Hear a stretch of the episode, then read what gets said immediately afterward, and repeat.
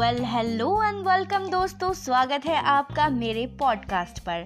आज मैं आपको एक ऐसे देश की सैर कराने वाली हूँ जो दो कॉन्टिनेंटल में बटा है एशिया और यूरोप के बीच में। इस देश में निन्यानवे प्रतिशत लोग एक ही मज़हब को फॉलो करते हैं लेकिन फिर भी ये कंट्री धर्म निरपेक्ष है यानी सेक्युलर है। वेल well, इस देश के लोगों के बीच में सबसे पॉपुलर चीज़ है चाय। जी हाँ यहाँ चाय पर बहुत चर्चे होते हैं। क्या बात है?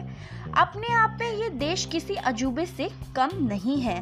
साथ ही दोस्तों, लोग इस देश में सोशल मीडिया पर बहुत एक्टिव हैं।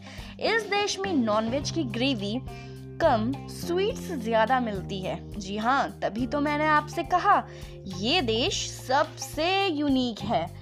फ्रेंड्स आज मैं आपको कहीं और नहीं, बल्कि तुर्की देश की सैर कराने जा रही हूँ।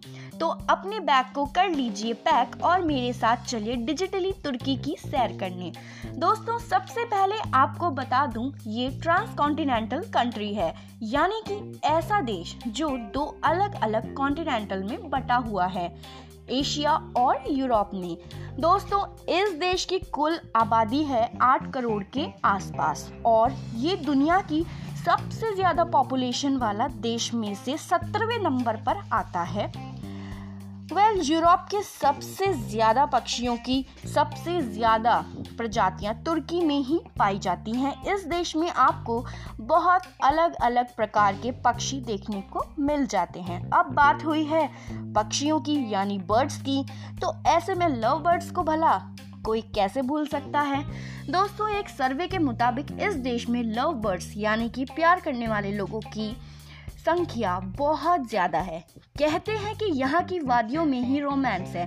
तभी कॉलेज में आती जाती हर इंसान रिलेशनशिप में आ ही जाता है और सब सच्चे आशिक होते हैं, ना कि कोई टाइम पास दोस्तों, तुर्की के लोग सबसे ज़्यादा सोशल मीडिया पर एक्टिव होते हैं। तभी तो फेसबुक पर सबसे ज़्यादा अकाउंट्स के नाम में तुर्की के लोग थर्ड नंबर पर आते हैं। तुर्की में निन्यानवे प्रतिशत लोग मुस्लिम हैं, यानी इस्लाम धर्म को मानते हैं। निन्यानवे प्रतिशत मुस्लिम होने के बावजूद भी ये देश धर्मनिरपेक्ष है, यानी कि सेक्युलर तो इस देश में यह सब आम है। दोस्तों, तुर्की के शहर इस्तानबुल का ग्रैंड बाज़ार सबसे पुराना बाज़ार में से एक है और सबसे बड़ा। अंदाज़ा लगाइए यहाँ कितनी दुकानें होंगी। आपको जानकर हैरानी होगी कि ग्रैंड बाज़ार में कुल चार हज़ार शॉप्स हैं और ये मार्केट तीन लाख तैतीस हज़ार स्क्वायर फीट में फैला हुआ है। अगर आप तुर्की जाएँ तो एक बार इसे ज़रूर विज़िट करें।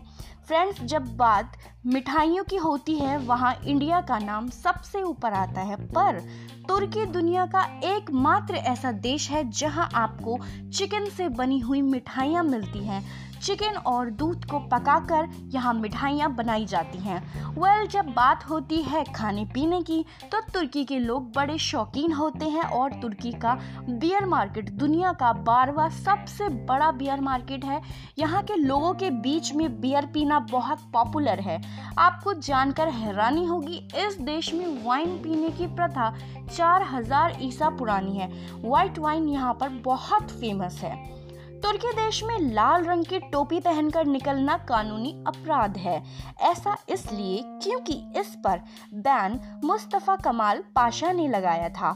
उन्हें ऐसा लगता था ये कट्टरता की निशानी है। दोस्तों, तुर्की दुनिया का एकमात्र ऐसा देश है जहाँ बच्चे के पैदा होने पर उसको नमक में लपेटा जाता है। उनको ऐसा लगता है, उनका ऐसा मानना है कि इससे बुरी नज़र से बचाया जा सकता है और नमक में लपेटने से जो भी बुरी शक्तियाँ हैं, वो उस पर से चली जाएँगी। तो अगर आप लोग प्लान कर रहे हैं तुर्की जैसे सुंदर शहर, सुंदर देश को घूमने का तो एक बार आप ज़रूर विज़िट कीजिए, क्योंकि तुर्की विश्व का सर्वाधिक लोकप्रिय पर्यटक देश है, जहाँ पर विभिन्न प्रकार के समुद्रों से यह देश लिपटा हुआ है। ये तीन तरफ़ से समुद्र से घिरा हुआ है और यहाँ पर तट, घाटियाँ, बंदरगाहें, द्वीप तथा पठार हैं। तो एक बार ज़रूर जाइए मेरे अगले पॉडकास्ट पर। मैं आऊँगी अपने दूसरे किसी अमेजिंग से देश को लेकर और उसकी अमेजिंग से फैक्ट्स के साथ। तो तब तक के लिए अलविदा।